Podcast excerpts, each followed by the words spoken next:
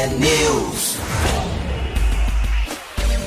São 6 horas e 58 minutos. Um ótimo dia para você que está com a gente aqui na T. Começa agora o T-News, a notícia do nosso jeito. Estamos ao vivo na rádio com a transmissão também em vídeo no Facebook, no YouTube, T-News no ar. Os ouvintes participam pelas redes sociais e pelo nosso WhatsApp, que é o 419 9277 0063. Hoje é sexta-feira, dia 7 de julho de 2023 e o T-News começa já.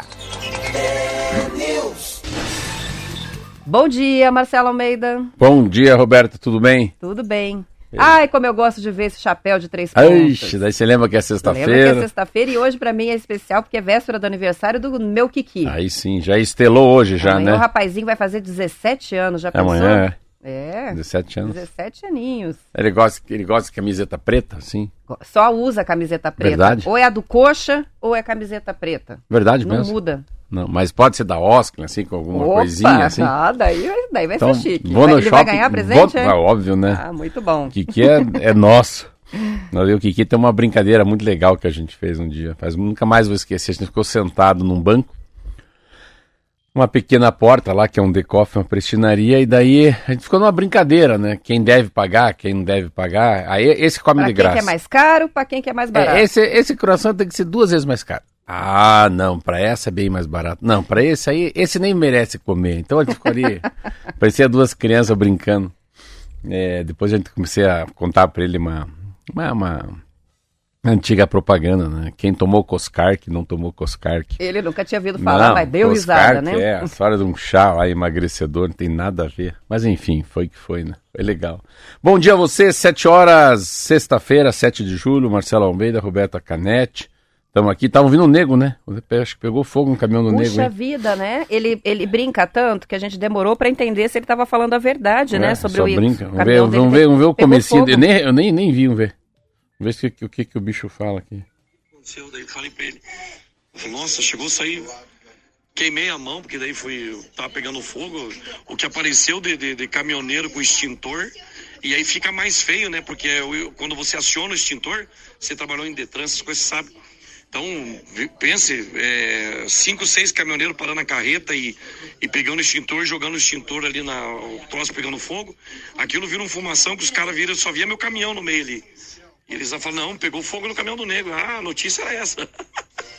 Mas era o extintor lá que, lá que os caras descarregaram, né? Eu também tinha extintor no caminhão também, mas o meu, o meu não deu conta, o meu é pequeno, né?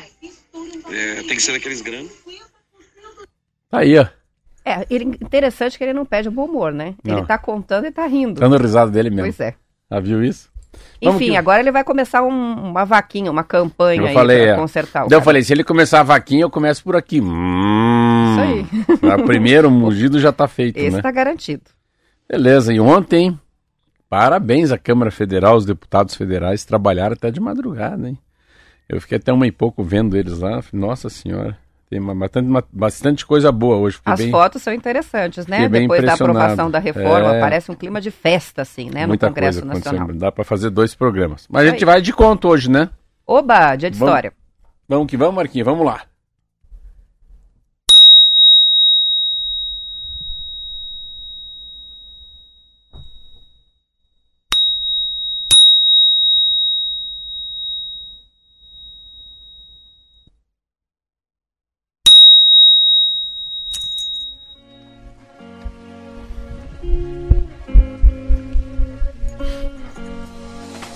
Para sermos quem realmente somos. Isso é uma lenda recontada por aquele psicólogo, contador, escritor Jorge Bucay, um argentino.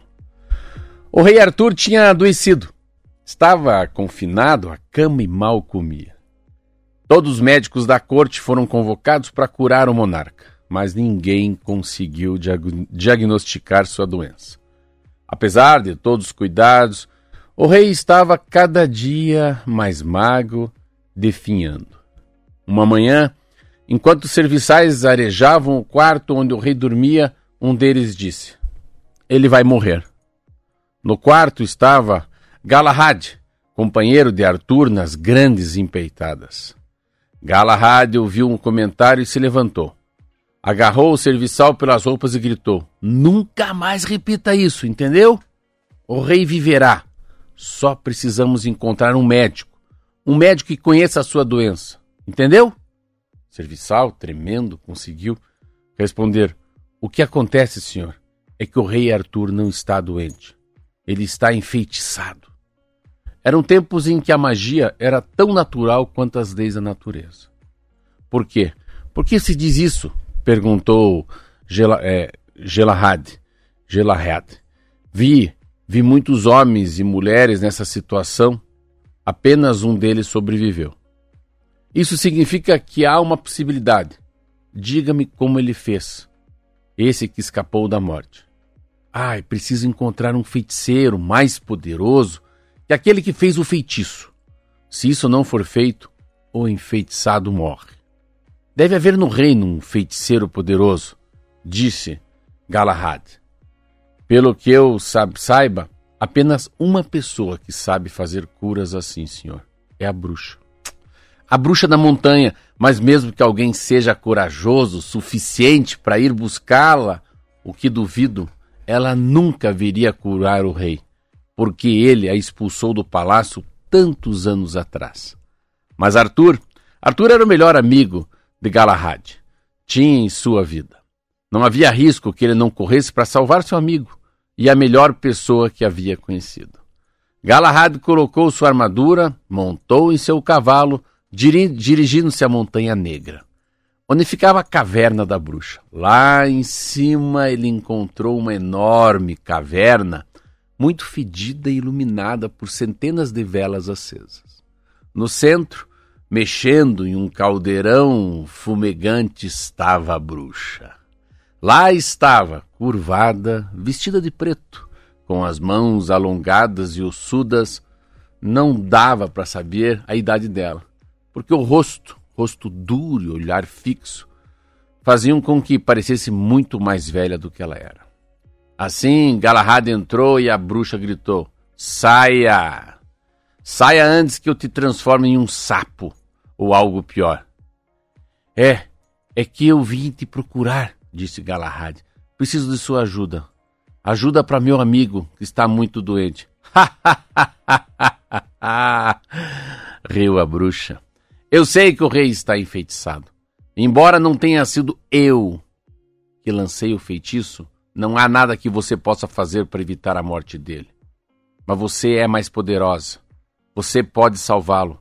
Você sabe disso. Galahad disse. Por quê?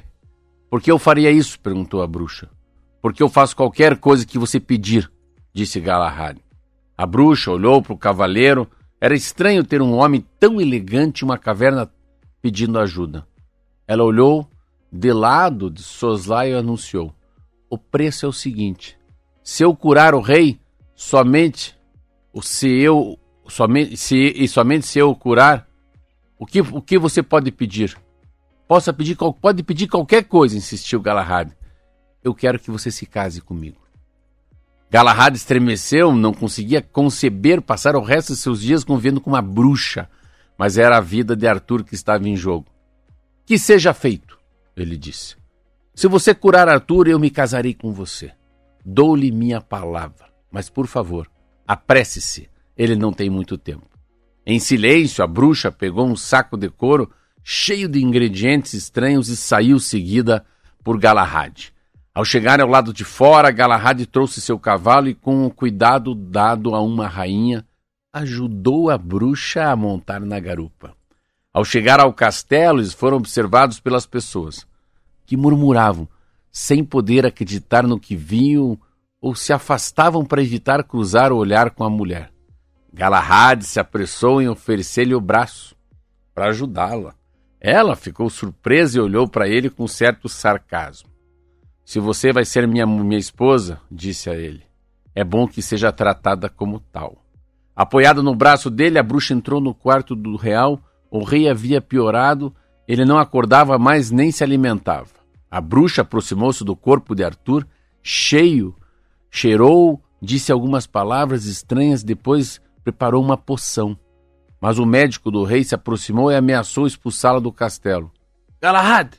Avançou com um olhar furioso. Não toque nessa mulher.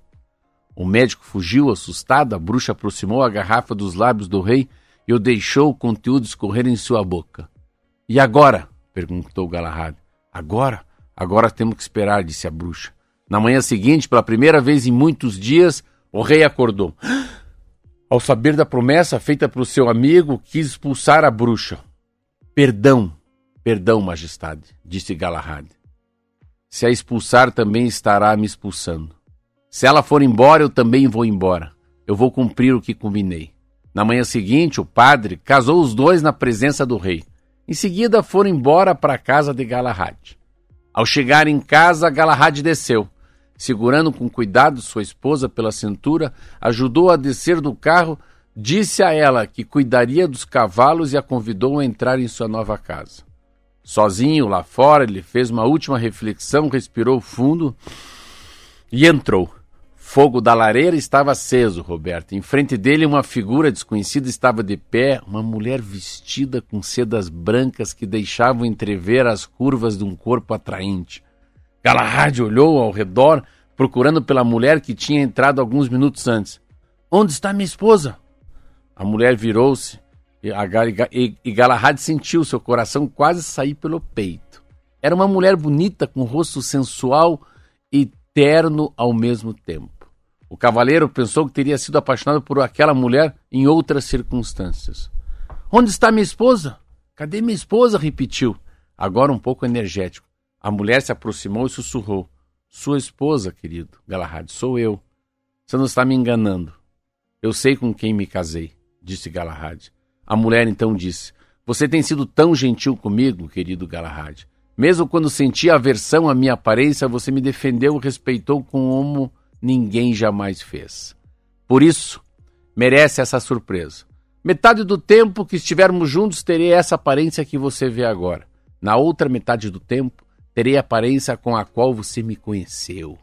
E como você é meu esposo, é seu privilégio escolher. O que, é que você prefere, meu esposo? Quer que eu seja assim durante o dia e a outra durante a noite?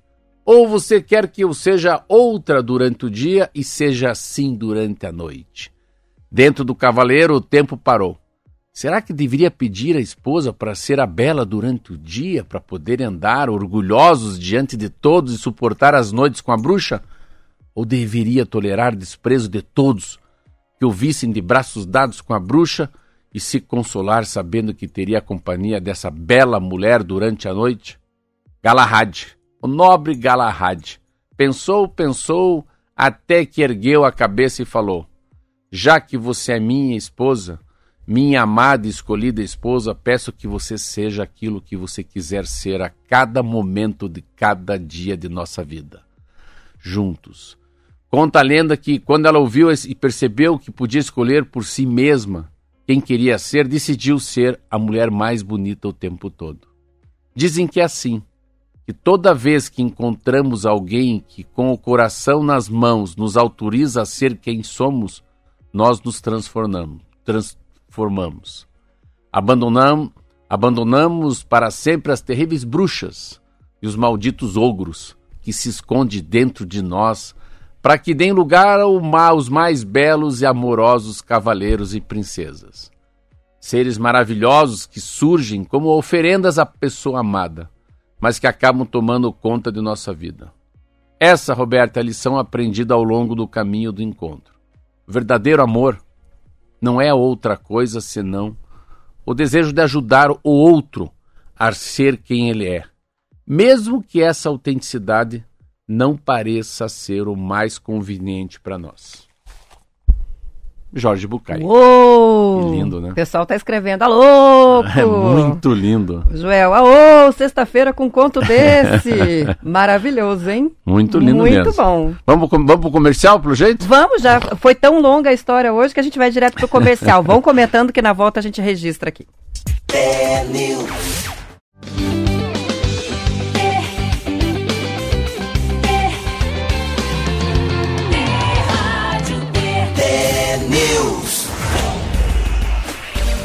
São 7 horas e 15 minutos. O conto foi um sucesso estrondoso, Marcelo. A Estrela escreveu que conto lindo, a Cirlei sem palavras. Hoje o Marcelo se superou. Tem também a Andréia Batista, de Campo Mourão. Nossa, que conto lindo esse hoje, hein, Marcelo? Uhum. Leia, como é bom a gente ser a gente mesmo, né? Em todos os momentos. O Romildo, mas que lindo, magnífico, perfeito conto. E o Clécio eu preciso contar para minha neta Isabelle. Ela vai fazer sete anos Olá. e adora essas histórias. Mas eu acho que nesse conto, no fundo, é, é deixar o outro se amar, né? É, quando a gente fala que amor é sair de cima, sair de si em direção ao outro, né? Mas esse conto é você amar alguém, é o outro ser absolutamente quem ele é, né? Você ser o espelho da pessoa, mais ou menos. Amor né? é aceitação, não é isso? É, não, mas a pessoa se acha em você. Isso que é o legal. Esse conto é isso. Eu vou me achar em você. Então, o homem se acha na mulher, ela deixa ele fazer, ele ser autenticidade, ele ser o que ele é. E a pessoa, é, no que irrita a pessoa, que ela não acha que aquilo é perfeito, não tem nem problema. O lado bom é tão bom que o lado ruim é, é tão michuruca, né? É tão mínimo, né? Aquilo que eu falo, coloca uma lupa nas coisas boas e tenta reduzir a, a, os, os pés de macaquice, né? Mais ou menos assim, né? Deixa Deixa nós fui, nós truxo, nós vai pro outro lado e vamos tocar o que tem de bom. Isso aí. Mas o conto é sempre bom. Esse Jorge Bucay é muito legal. Maravilha, são 7 horas e 17 minutos e a Câmara dos Deputados aprovou na madrugada de hoje a reforma tributária que unifica cinco tributos sobre o consumo. O texto base da PEC foi aprovado em primeiro turno por 382 deputados, mais do que os 308 votos necessários para aprovar uma alteração na Constituição. Foram 118 votos contrários e três abstenções. De acordo com a Folha de São Paulo, Marcelo, pouco antes das duas da manhã, a proposta passou em segundo turno. Nessa última votação, foram 375 votos a favor, 113 contrários e também três abstenções. Agora a PEC segue para o Senado Federal e essa votação no Senado deve ficar para depois do recesso. A reforma tributária está em discussão no Congresso há mais de 30 anos. O texto aprovado prevê a fusão de PIS, COFINS e IPI, que são tributos federais, ICMS e ISS, um imposto estadual e outro municipal em um só, que vai se chamar IVA, Imposto sobre Valor Agregado. O sistema será dual. Significa que uma parcela da alíquota vai ser administrada pelo governo federal por meio da contribuição sobre bens e serviços e a outra por estados e municípios pelo IBS, o Imposto sobre Bens e Serviços. Também vai ser criado um imposto seletivo sobre bens e serviços cujo consumo é considerado prejudicial à saúde, a exemplo dos cigarros e das bebidas alcoólicas, além de produtos que prejudicam o meio ambiente. A implementação dos tributos começa a valer em 2026, com uma alíquota teste de 0,9% para CBS e 0,1% para o IBS. Ah, agora é IBS, CBS, parece aquelas marcas CBN, CBS. Eu ah, ouvi bastante. Ela, aquela moto CB400, é. Isso aí. Mas é assim, foi um, foi um dia, uma noite inusitada, né? Fazem 58 anos, olha, 58, mais velho do que eu. A gente tem esse arcabouço do imposto, então há 58. Há 30 eles estão tentando, desde Fernando Cardoso, Michel Temer, Dilma, Collor, toda essa turma graúda aí. É, foi o que eu falei, tem que ser no começo, né? Popularidade está alta, o Congresso lá tá, tá se exibindo, festa junina, tem que ser meio no, no empurrão. Sabe aquele negócio que você vai no show, vai empurrando, vai para frente que, que o Coldplay vai começar a tocar. É mais ou menos por aí. E todo mundo cedeu um pouquinho de cada lado, né? É. O Lula disse que não era a reforma que ele queria, nem o Haddad, mas tudo bem, vamos lá o Tarcísio cedeu, foi todo mundo cedendo, é. porque é, precisava Tudo foi aprovar. bom, até a briga do Tarcísio e o Collor, viu os dois brigando lá, foi, ah, também teve? foi bom. É, daí acabou dividindo. No fundo, assim, eles achavam que era pessimista, você precisa, é, é difícil é, mudar a Constituição, porque são duas votações na Câmara dos Deputados, duas no Senado, todas elas têm que ser é, como fosse três quintos, são 308 votos, eles já meteram 382 lá, depois mais 300 e, e no mesmo dia ainda, você viu que é um troço muito interessante. Não deixaram para amanhã. A Câmara já fez aquilo, barba, cabelo e bigode, já manda para o Senado. O que eu achei de muito interessante assim é que não tem perdedor e vencedor, né? Eu achei que o Tarcísio foi muito, muito importante, porque naquele dia que eu faltei aqui ao serviço, eu estava lá em Brasília, estava lá todo mundo contra, Ratinho contra, Rio Grande do Sul contra, Tarcísio meio que mediando isso tudo, a Santa Catarina contra. Mas é que ah, aí sim esse Tarcísio foi, foi águia e não foi galinha. Porque num, num médio ou longo prazo, São Paulo vai ganhar muito. Qual é o grande problema para a gente entender assim, né, dessa história? O grande problema é porque você, durante os últimos 20 anos, pode pegar aqui no Paraná. O Paraná se virou um estado que ganhou muito com o quê? O Paraná ganhou desde a época do Jaime Lerner, porque ele sempre isentou as grandes empresas. Lembra quando veio o New Holland para Curitiba, a Bosch, Volvo? A gente pede, agora pode pegar ele como governador. Quando ele trouxe aqui a Audi, Volkswagen, o que, que você faz? O empresário vem e fala: olha, o IPTU da prefeitura vai ser zero, o ISS é outra alíquota, ah, o ICMS pode deixar de pagar por 10 anos. Então ele vai trazendo o empresário, só se isso faz uma desigualdade enorme no Brasil. Então quem que vai querer ir para Aracaju? Se a gente está aqui mais perto de São Paulo. Então assim, a, a diferença dos estados, né, o produto interno bruto de cada estado, sempre foi, essa desigualdade foi aumentando, porque você pode mexer nas alíquotas. Agora não, agora tudo muda igual. Então acabou essa guerra fiscal, isso é uma coisa importante. Tem coisas interessantes, assim, né? Eu acho que. A primeira coisa que é o negócio da, da cesta básica lá, da, da comida. Aquilo ajuda os pobres e os ricos, né? Então, assim, ah, tá, não vai ter pouco imposto sobre comida. Assim, tudo bem, mas eu poderia pagar imposto para comer. Essas coisas, às vezes, às vezes, eu acho que fica meio estranho, igual o diesel, né? O diesel não pode subir, mas quem tem um carro a diesel como eu é privilegiado, igual o caminhoneiro também. Então, tem algumas coisas que não são, assim, parece que é bom, mas não é bom, assim. A gente parece que está ajudando os mais pobres, mas não está ajudando. É o meu ponto de vista, mas enfim. A gente vai arrumando esse, esse, essa nova lei tributária, já sabe como? Com lei complementar. Agora tem portaria, lei complementar, lei estadual. Você vai colocando os critérios. O que importa é que passou. Pronto, acabou. E agora o Senado é muito mais fácil que a Câmara Federal. Então, as coisas vão mudar? Mudarão. Mudarão em quanto tempo, se me perguntar? Mudarão em 10 anos. Então vai até 33, 32. É muito lentamente, porque o sistema é muito complexo, né? É muito complexo. Eu vejo quando você vai contratar uma pessoa, pessoa física, seletista, é, fundo de garantia, você vai contratar uma pessoa para padaria que vai ser um taxa, o que tem de lei trabalhista, o que tem de imposto, né? Quando você vai fazer uma doação, quando você vai comprar uma cota. O Brasil é cheio, é um, é um negócio assim. Tanto que quem é contador hoje tem muita. Tem uma gama de pessoas, né? Para fazer imposto de renda já é difícil. Você contrata alguém, você não faz sozinho se o teu imposto de renda for um pouquinho mais, mais graúdo. Mas está de parabéns, assim, olha, parece que o Congresso, nossa, eu... É difícil, né, começar não, um programa cara, elogiando o Congresso muito. Nacional, não é? Hoje está sendo uma exceção. Ah, levaram sete bi, me levaram? Ah, o Lula teve que dar a Funasa pro, pro Ciclano, tirou lá aquela ministra lá, que é a mulher do Vagninho, tudo que tem que, tem que fazer. Tem que fazer porque o, fi, o, o destino é bom. Pode ser que o caminho para chegar onde chegou não tenha sido o mais republicano, o mais correto, o mais fidalgo. Mas não adianta. Cara, eu fui deputado federal, lá tem uma turma diferente, tem muita gente idealista, tem muita gente séria, mas também muita gente lá que está pensando muito mais na reeleição do que na próxima geração. Essa mudança na Constituição é para a próxima geração. Ajuda sim, não vai dizer que vai abaixar os impostos, mas faz o país pula para um outro patamar, né? A, Noruega fez isso, a Finlândia fez isso. Não, daqui a 10 anos é outro Brasil, não tem nada a ver. Você vai olhar para trás, meu Deus, o que, que era ICMS? Olha o ISS. O que, que era PIS? O que, que era COFINS? Daqui a 10 anos é a mesma coisa se conversasse com um filho sobre. Ah, pega um fax lá para mim, lá na sala? Vai lá na frente que o carteiro chegou com a carta. Dá uma olhada no BIP. Dá uma olhada uma no mensagem BIP. Lá é, no BIP. É, uma olhada no Lembra BIP. do BIP? É, do BIP, é. o pager. É. Isso aí.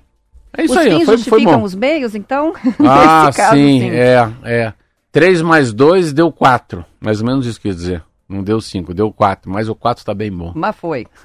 São 7 horas e 25 minutos e a Caixa Econômica Federal vai colocar em prática a partir de hoje as novas regras do programa Minha Casa Minha Vida e a expectativa do banco, o Marcela, é ampliar o acesso ao crédito imobiliário com as mudanças e o maior subsídio público.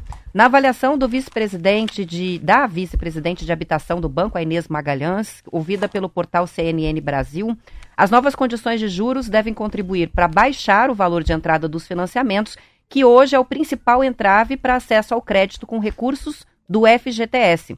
O valor máximo do subsídio do FGTS sobe de R$ 47,5 47.500 reais para 55 mil.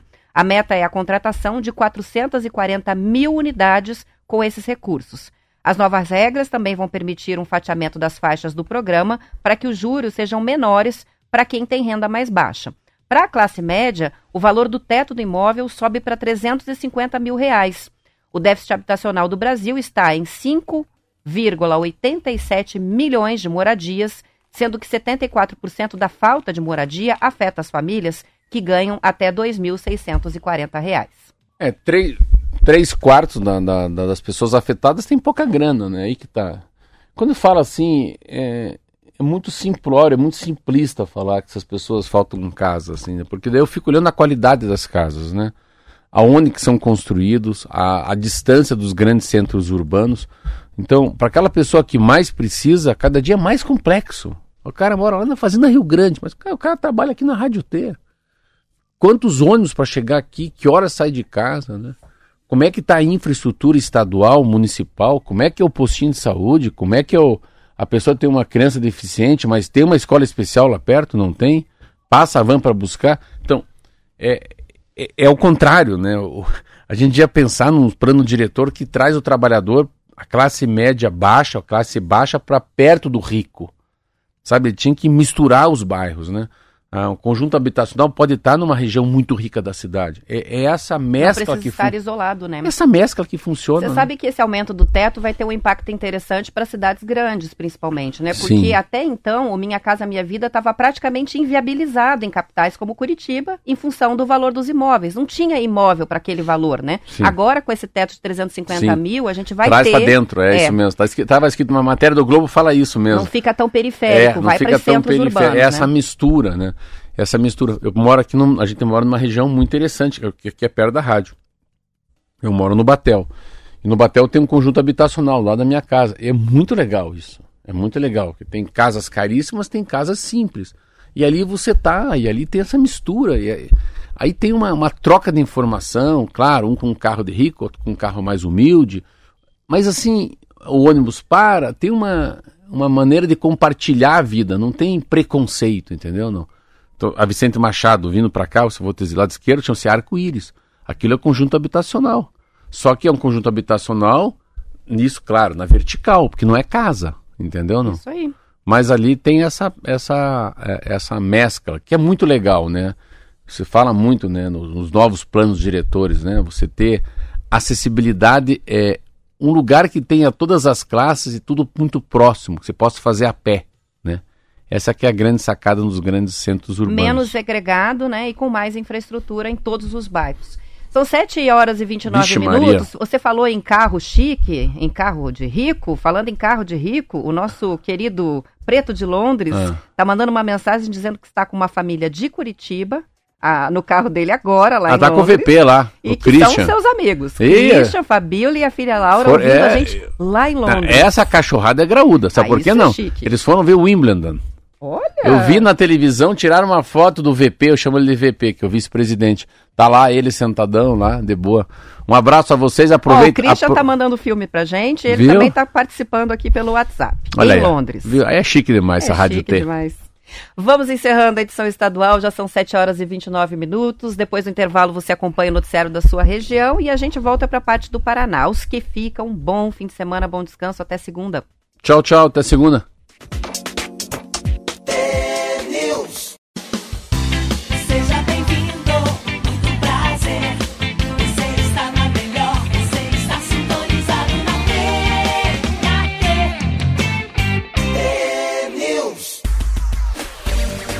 São 7 horas e 33 minutos. O Simonei mandou aqui fotos da Valentina lá na prestinaria. A garotinha dele, Olha, tomando café legal. da manhã. E disse ela foi tomar café lá e fez um contrabando de croissants. Aí mostrou no carro as sacolas cheias de croissant. Ele disse, nem que a é polícia boa. rodoviária pare a gente na 277, Não, não. Simonei de Ponta Não. Grossa. Aí liga pra nós, nós damos um coração pro policial também. Isso Já aí. que é contrabando, né? Vai tudo na ilegalidade. Vai tudo- vai tudo na de- ilegalidade. Tudo na base do croissant de amêndoa. Legal, parabéns. Legal. São 7 horas e 34 minutos e o governador Ratinho Júnior sancionou ontem, Marcelo, a lei de autoria do Executivo que transforma os colégios agrícolas e florestais do Paraná em cooperativas escola. A rede estadual de ensino tem hoje 23 colégios que já oferecem um ensino profissional voltado à prática agropecuária. Segundo o governo, a lei vai permitir que os colégios comercializem parte da produção das fazendas escolas eles são consumidos, serão consumidos pelos próprios estudantes, né? São atualmente, até agora o excedente não podia ser vendido. Cada colégio terá a própria cooperativa, uma pessoa jurídica sem fins lucrativos, constituída pelos alunos, servidores e professores. Com isso, eles passam a ter autonomia nas licitações para compra de remédios e defensivos. O dinheiro arrecadado com as vendas dos produtos também poderá ser reinvestido em melhorias nas próprias escolas. O recurso não pode ser usado para o pagamento de folha de funcionários, mas vai permitir também a contratação de jovens aprendizes. O funcionamento das cooperativas e escolas será supervisionado pela Secretaria de Estado da Educação. Ah, muito legal. Eu conheço as escolas, são muito legais. Eu acho que a mudança é, é como se fosse quase uma educação financeira, né? Você vê, é, é uma capacidade de uma escola se tornar uma mini cooperativa. Você começa a aprender, né? Sobre é, os commodities, né? Taxa de retorno, payback, é, fluxo de caixa, ah, 8666, licitação, carta convite. Você vê que, que interessante, pode virar um núcleozinho, né? Você pode virar um mini governinho ali numa cidade e que as crianças jamais aprenderiam, né? Você vê já, ela sai de apenas ser uma escola agrícola, mas por uma escola agrícola versus economia, né? Você começa a ter um, um entendimento do todo, que é muito interessante, bem legal. Eu acho que essa essa essa ontem eu estava um amigo meu tava, até deu o livro para mim, a jornada da- das empresas familiares. Eu estava lendo hoje aqui também aqui no, no Valor Econômico sobre isso, né? De que maneira que se coloca essa nova sociedade, né? Geração, geração do Kiki, geração do Lucas, teu filho do Gels. Como é que se faz essas crianças começarem a ter uma noção, né? Noção desse mundo que, que esse mundo de negócios, né? Assim, né? O, o que, o que de fato faz a diferença, né? As os relacionamentos, como é que você liga o tico-coteco, né? A relação da, da cadeia, como é que se a cadeia tributária, né? Como é que você chega o leite na tua casa? Da onde que sai esse leite? Como é que ele chega? Por onde ele passa, né? Quanto custou a embalagem?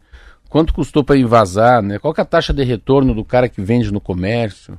Enfim, tanta coisa para se eles vão com- comprar insumos aí, né? Os fertilizantes. Aí o cara já tem uma noção até da guerra na, na Ucrânia lá, né? O que, que, que é o que tipo de insumo que é para ser feito o fertilizante? Eu estava falando que eu estava conversando com o presidente da Sanepar. Meu Deus do céu. Ah, Eu tive uma aula assim, de tanta coisa, de tanto biogás, de tanta coisa inovadora no Paraná. E quando você chega lá embaixo na escola, aí sim. Isso é uma maneira de até, Roberta, deixar, né, os filhos dos paranaenses no Paraná, né? Isso aí. Não perder talentos. não perder os talentos. São 7 horas e 37 minutos e o portal do Globo Esporte está trazendo aqui a notícia que você comentou mais cedo lá no café, né? Que o Paulo Autuori está com conversas avançadas e possivelmente será o novo coordenador técnico do Coritiba. Ontem ele se desligou do Atlético Nacional da Colômbia, alegando motivos particulares. E segundo informações apuradas pelo Globo Esporte, Autori se reuniu em São Paulo com o CEO do Curitiba, o Carlos Amudeu, e foi convidado para ser o coordenador técnico do Coxa. As negociações estão bem caminhadas para que ele exerça a mesma função que já exerceu lá no Atlético Paranaense. Maravilha. Para mim vai ser muito Gostou? bom. Sabe por que eu gostei? Ah. Porque ele é cliente da prestinaria. Opa! Aí sim, casa, então. hein? Aí nós vamos ter uns autógrafos de graça. Né? Mas bom. acho que, acho que hoje eu vou lá. Hoje eu vou ter o privilégio de, ver meu time treinar. Não sei, acho que vou tentar ir no CT ver hoje. Interessante essa coisa do. Ele, ele, ele, quando ele era no Atlético, ele falava comigo e ele já deu, foi me dar umas dicas. Quando a gente ia assumir a presidência lá, Folador ainda era vivo, a gente estava tentando ganhar para ser o- os dirigentes do Coxa. Cara, ele é muito inteligente. Primeiro que eu conheci ele em Munique. Falei, Paulo, você vai lembrar de mim. Falei, lembrei. Estava tomando um café no hotel de Munique, porque eu fui ver o Audi Cup. Olha como é que é a vida.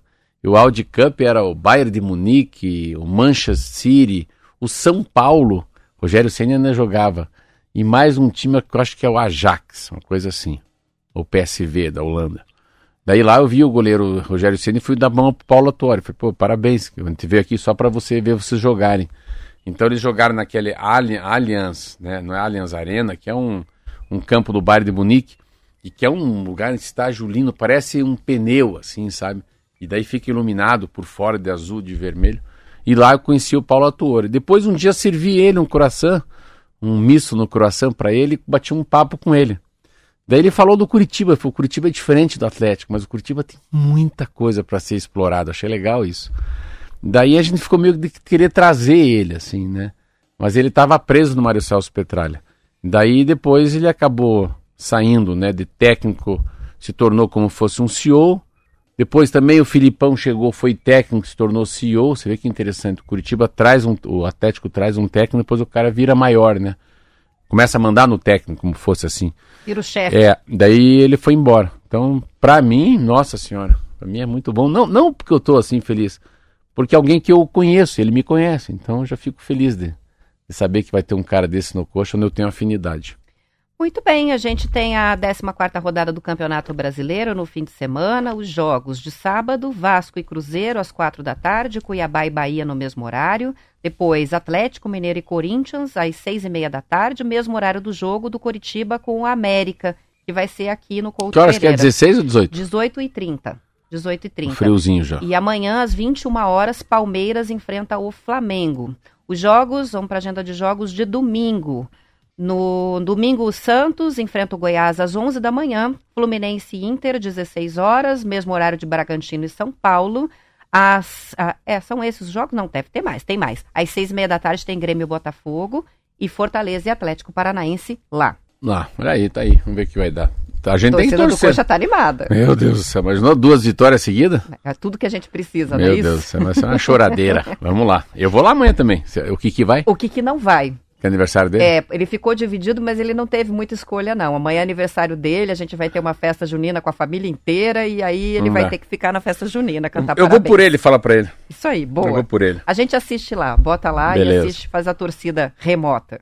Falando em remota, a tecnologia 5G, Marcelo, começou a funcionar há quase um ano no Paraná, mas por enquanto, usuários com aparelhos compatíveis só podem contar com o sinal ativo comercialmente em cinco cidades: Curitiba, Londrina, Maringá, Ponta Grossa e Sabe o São que, que é José. 5G em latim, não? Hum. Esperança. Ah, é? é mesmo, é? É uma esperança que um dia venha. Que um dia funcione. Pois é. Informação está no portal G1 Paraná. A novidade promete trazer uma conexão mais estável, cobertura mais ampla, velocidade incomparável na transmissão de dados. No estado, outras 119 cidades estão aptas já a receber a tecnologia. 115 têm planejamento aprovado e 160 cidades precisam começar o processo do zero. Pelo cronograma definido nos leilões do 5G, as operadoras devem levar o sinal a todas as cidades com mais de 500 mil habitantes até julho de 2025. Nos municípios com mais de 200 mil habitantes, como Cascavel, Foz do Iguaçu, Colombo, aqui na região metropolitana, o prazo é julho de 2026. Segundo o levantamento da Conexis Brasil Digital, que é uma entidade que reúne empresas de telecomunicações e conectividade, o 5G atingiu a marca de 10 milhões de usuários 11 meses após o lançamento. Só para a gente ter a comparação, a rede 4G alcançou o mesmo número em 26 meses. Então parece desacelerado, mas não está tanto não. Não, é. A questão é o acesso a aparelhos, né, que consigam é, conectar no 5G. São poucos modelos, né? É, É. muito limitado. É que é, é- é a tecnologia, né, é, abortada, tecnologia, como é que é? Embarcada, né? É assim que fala. Qual que é a tecnologia embarcada, às vezes, num avião, numa, num sistema de, aquele que a gente fala de aterrissagem e pouso, né? A mesma coisa, então, é, a gente não tem toda essa tecnologia nos, nos- nos aparelhos, então às vezes fica, é uma, é descomunicado, né? O, o Teco não fala com o Tico, mas a gente saiu, lembro quando a gente lançou isso aqui na Rádio T, nossa, o 5G vai chegar, é a conectividade no, né, rural, no meio do mato, todo mundo vai ter. Aí quando eu li a matéria da New Holland, ou da John Deere, você tá louco, nada conecta com nada. O cara tá com uma máquina lá de um milhão de dólares lá que não consegue falar com a, com a, com a oficina mecânica. Então, eu lembro do o quanto ficou mais difícil, principalmente não nos centros urbanos, né? A não conectividade com 5G no interior, né? Isso aí. A gente pensando no agronegócio. Mas que legal que vai, vai começar a mexer. E a matéria da enxaqueca? Pois é, essa que está na vez. Essa é boa. Reportagem do jornal O Globo que mostra quais os alimentos que causam ou que pioram os quadros de enxaqueca. O que é enxaqueca? Dor de cabeça intensa com uma sensação de pulsação. Algumas pessoas têm muito recorrente. Segundo dados da Organização Mundial da Saúde, a enxaqueca costuma aparecer na adolescência e afeta principalmente as pessoas com idades entre 35 e 45 anos. Além disso, é duas vezes mais comum em mulheres do que homens em função das mudanças hormonais. A origem da enxaqueca, Marcelo diz a reportagem, está na dilatação das artérias da cabeça a partir de liberação de substâncias que são inflamatórias e que causam dor ao redor dos nervos e dos vagos vasos sanguíneos. O fator genético está associado a 80% dos casos, mas alguns alimentos influenciam e muito as crises. Aí eles citam ultraprocessados com vários componentes químicos e aditivos, os queijos maturados com bastante sódio, gorduras, que também desencadeiam inflamação e dor de cabeça, assim como o leite e o sorvete, que ainda tem o agravante de levar o açúcar. Outro vilão que eles colocam é o chocolate ao leite. É. Mas nesse caso, a dor de cabeça é por causa da falta do doce. Veja só, é uma dependência que o organismo cria do chocolate. Por influenciar a produção da dopamina, o hormônio do bem-estar, a farinha branca refinada também pode causar enxaqueca. E aí se cita excesso de café, que por ser estimulante afeta o sono, a refrigerantes, carnes vermelhas, que causam inflamação, e o excesso de álcool, além da falta de água. Além de outros É, que eles legal. colocaram numa lista O que, o que me impressionou é assim, um é por falta, outro é por abstinência. Então o chocolate é abstinência, É né? um excesso e o outro abstinência, não é, É, isso? então o cara começa a ficar. É, desenca- altera a necessidade de comer chocolate. Vai tá, tudo, é um chocolatinho só, só um sonho de valsa, só um bis. O dia que não tem, começa a dar enxaqueca. Mas eu achei muito interessante a história da falta da água também. Quanto menos água você toma, quem tem já né, chance de ter a tal da enxaqueca, é um sinal de falta de hidratação. A insuficiência de água no corpo, tuf, instala. É como se fosse um, um alarme. Olha que legal. Que legal, coitado do cara. O cara tem enxaqueca porque toma pouco água. É só a gente pensar o seguinte, Marcelo, quando a pessoa está com sintomas de uma ressaca, bebeu demais no dia anterior, e aí geralmente a ressaca vem acompanhada de uma dor de cabeça, Sim. né, da enxaqueca. E essa enxaqueca é causada pela desidratação. Desidratação. Então, quando ou quando você toma um excesso de café, é que também faz com que a gente perca líquidos, a dor de cabeça vem da falta de água, né? Então, às vezes o que precisa mesmo é se encher de água. Se encher de água. Uma coisa que eu achei muito legal, e também assim, salgadinho, biscoitinho, é, tudo que tem inho aí, que tá guardadinho no saquinho, tem esse tal do glutamato monossódico. Esse aqui que é o troço da conservação. Então, ele que é. Ele, ele no fundo, ele, ele é usado para você criar um tipo de um sabor, realçar um sabor. Olha que interessante, é artificial, dá muita enxaqueca. Esse aqui que eu achei muito legal foi a história da carne vermelha, eu sabia, porque eu parei de comer dia 1 de maio, e daí fala diretamente que a, o problema da carne vermelha é, é tal da. Ele cria essa inflamação dentro do teu corpo e depois afeta a tal da microbiota intestinal, que daí também dá. E, e os outros refrigerantes, é tudo por excesso de cafeína ou de açúcar. É muito açúcar, então, no refrigerante.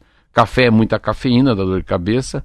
Você sabe que na juventude, Marcelo, eu tinha o hábito de tomar muito refrigerante, Coca-Cola especificamente, né? E aí, quando eu viajava ou estava em algum lugar que não tinha Coca-Cola disponível, eu tinha enxaqueca.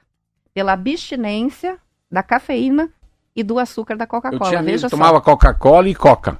As duas. A outra tipo de Coca. Mas, ó, Também deve dar dor de é, cabeça. Mas eu achei interessante. Então, farinha refinada. A, a, a sensação da falta do pãozinho traz enxaqueca, porque a falta dela gera ansiedade. E Falta eu não da... sabia de uma coisa que está aí sobre a farinha, você viu? Que É. ela é, ela, ela estimula a produção de dopamina. É, também Por isso que sabia. a gente come aquele pãozinho quentinho e fica se sentindo super bem, né? É. Então, é assim, Tá como é que eles... Assim, o que que você... Uma, uma enxaqueca. Uma enxaqueca vem 12 horas depois que você toma o tal do... Aquele, aquele produto que te faz mal é 12 horas depois. Então, é legal porque tá lendo essa matéria, isso é uma matéria que vem lá de Buenos Aires. E eles falam, né, que a Organização Mundial da Saúde coloca isso, que vem na infância, mas pega 35 a 45, geralmente problemas, pessoas que são do sexo feminino, mas eles falam como é que você faz, né? No fundo, é, é, é o excesso de açúcar e de cafeína. E eles falam para muito legal como é que faz para saber quais produtos te fazem mal. Então, mano, pegasse uma cardeneta e escrever o que, que você almoçou, o que você jantou. O médico descobre pelo relatório que você vai colocando. Opa, tá aqui, ó. Então, ah, ao meio-dia amanhã eu vou ficar muito mal, mas o que, que você comeu à meia-noite? Às 11 horas da noite. Então, é de 12 a 24 horas é o efeito da cafeína, da açúcar, né? Você contou que costuma ter dor de cabeça quando consome alguma coisa com sintética, com sabor É, meu- canela, meu, né? É, o meu se for uma coisa vermelha, assim, uma bala de cereja, chicletes de canela, tudo que tem, assim, é, tutti-frutti. Não é o insumo natural, né? Não, é o não, que não. dá o sabor artificial que te dá Uma dor coisa é de você cabeça. comer uma cereja, outra uma bala de cereja. Uma coisa é comer canela em pó, com arroz doce lá, uma canjica. Outra coisa é um chiclete de dentina de canela. Canela, pra mim, aí meu filho descobriu também. Você vê como é hereditário. Ele, ele, ele falou, pai, tô com dor de cabeça faz muitos dias. Eu falei, o que você tá comendo? Ele falou, ah, como uma bala de canela. Eu falei, você tá é louco, pode parar. Viu só? É, então, como é que se descobre o produto, né? É tão difícil, né? Observação, né? Tem É. que se observar. As alergias também alimentares Ah, são muito essa? difíceis de, de identificar. Essa de alergia, eu tenho uma alergia, eu tenho um, um negócio, que chama-se psoríase. Mas é violenta. Hoje ela tá me pegando. Daí eu fui, fui, fui, paguei 700 reais. Meu Deus do céu, a consulta mais cara do mundo para não fazer nada. Cara, o cara falou, o que, que você tem?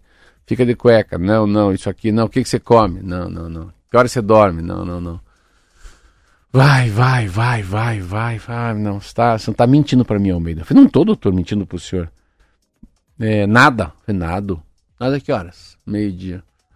Como é que é a tua vida de banho? Eu falei, ah, banho eu tomo três, assim. Eu tomo um de manhã, tomo um depois da piscina e tomo um à noite.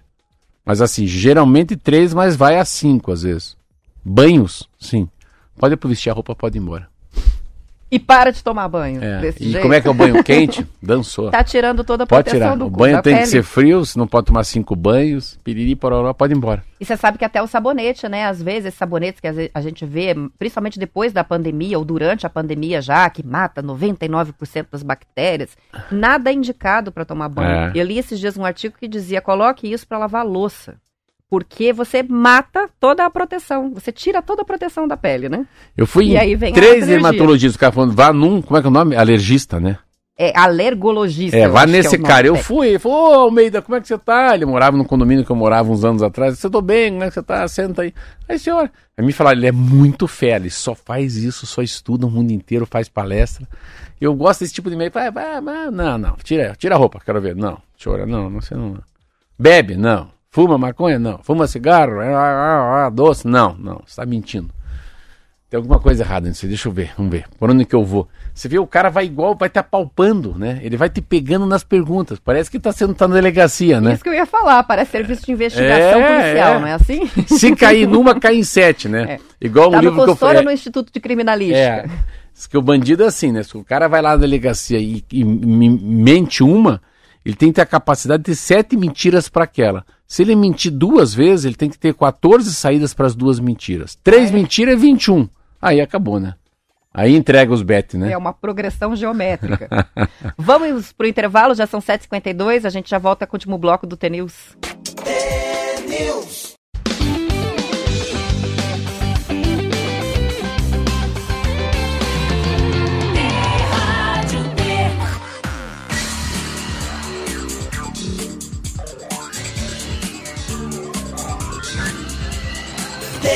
News. São 7 horas e 54 minutos. Alguns montanhistas e moradores da região se juntaram ao Corpo de Bombeiros, Marcelo, para ajudar nas buscas do avião que fazia o trajeto entre o Moarama e Paranaguá e que desapareceu na Serra do Mar na última segunda-feira. Como estão familiarizados com a área, eles esperam poder contribuir com as equipes que estão fazendo as buscas por terra e também com a ajuda de drones. A região onde a aeronave desapareceu é de mata fechada e difícil acesso por ser montanhosa. O piloto e os dois passageiros, ambos servidores do governo do estado, continuam desaparecidos. Ah, é uma, é uma, fa- uma fatalidade, né? A gente estava conversando sobre isso, né? A sensação. Primeiro, assim, eu, eu fui bastante de helicóptero na campanha de senador. Cara, o Paraná é muito grande. E eu já fui até Paranaguá e Guaratuba de helicóptero. Meu Deus do céu, essa Mata Atlântica é muito grande. Assim, é, nossa, um avião, ele é muito pequeno no- nessa imensidão verde, né? Então é muito difícil, né? A gente fica imaginando. E quando for achar, né, essa história, É, enfim, né? Não- Acho que não tem muito que. É, é muito difícil, hein? Eu acho que pode ser muito difícil de encontrar. Claro que encontram, porque vão procurando e daqui a pouco tem algum vestígio, né? Mas é um vestígio que eu acho que é por cima, não é por baixo, não. Eu acho que é- de alguma maneira vai ter que ter um. Como fosse drones, né? Vão achar um clarão, né? Achar um, um buraco dentro da. Mas é uma tristeza. Esse caso é um caso que a gente precisa. Sabe, a coisa de avião é sempre muito. Tem que ser muito bem estudado. Esses dias eu fui para Brasília, Roberto, eu fiquei imaginando como é fácil você carregar coisa errada num avião. Fui daqui para Brasília, você vai, não passa por detector de metal, as coisas são mais fáceis, vai num hangar. tu- Tudo é. tá- como uma pessoa tem poder de pegar um avião, também ninguém vai ficar também me- mexendo nas tuas coisas, na tua mala. Então, essa história de avião no Brasil, né? Cigarro, garimpo, ouro, droga. Ih, avião pequeno. Você vê tanto, eu vi tanta barbaridade no país, no estado já, andando de, andando de avião. Você pega essa história do, desse cara, né, agora, né, que lembra? É o que foi um Pelo negócio amor, de o cinema, cara né? pousou em tuneiro, já pôs fogo, já saiu correndo no meio do mato. Meu Deus do céu. O canavial. É, mas é, é- tem muito, tem muito, né? Tem, o Paraná é um estado que está muito próximo do Paraguai, né? Mas enfim, acho que a grande discussão desse voo é o seguinte: podemos fretar avião que não é táxi aéreo? É isso. né? Podemos pagar uma pessoa para me dar carona e ela cobrar? Antigamente não podia. O Uber, há 20 anos atrás, era absolutamente fora do jogo. Porque só podia ter placa vermelha para carregar alguém, né? Tinha as regras de táxi, né? Transporte individual, transporte coletivo. Eu não posso, junto com o Gels, pegar um ônibus e ficar carregando gente em Curitiba. Aqui, um real a passagem, não pode, né? Mas o Uber conseguiu quebrar essa regra no mundo, né?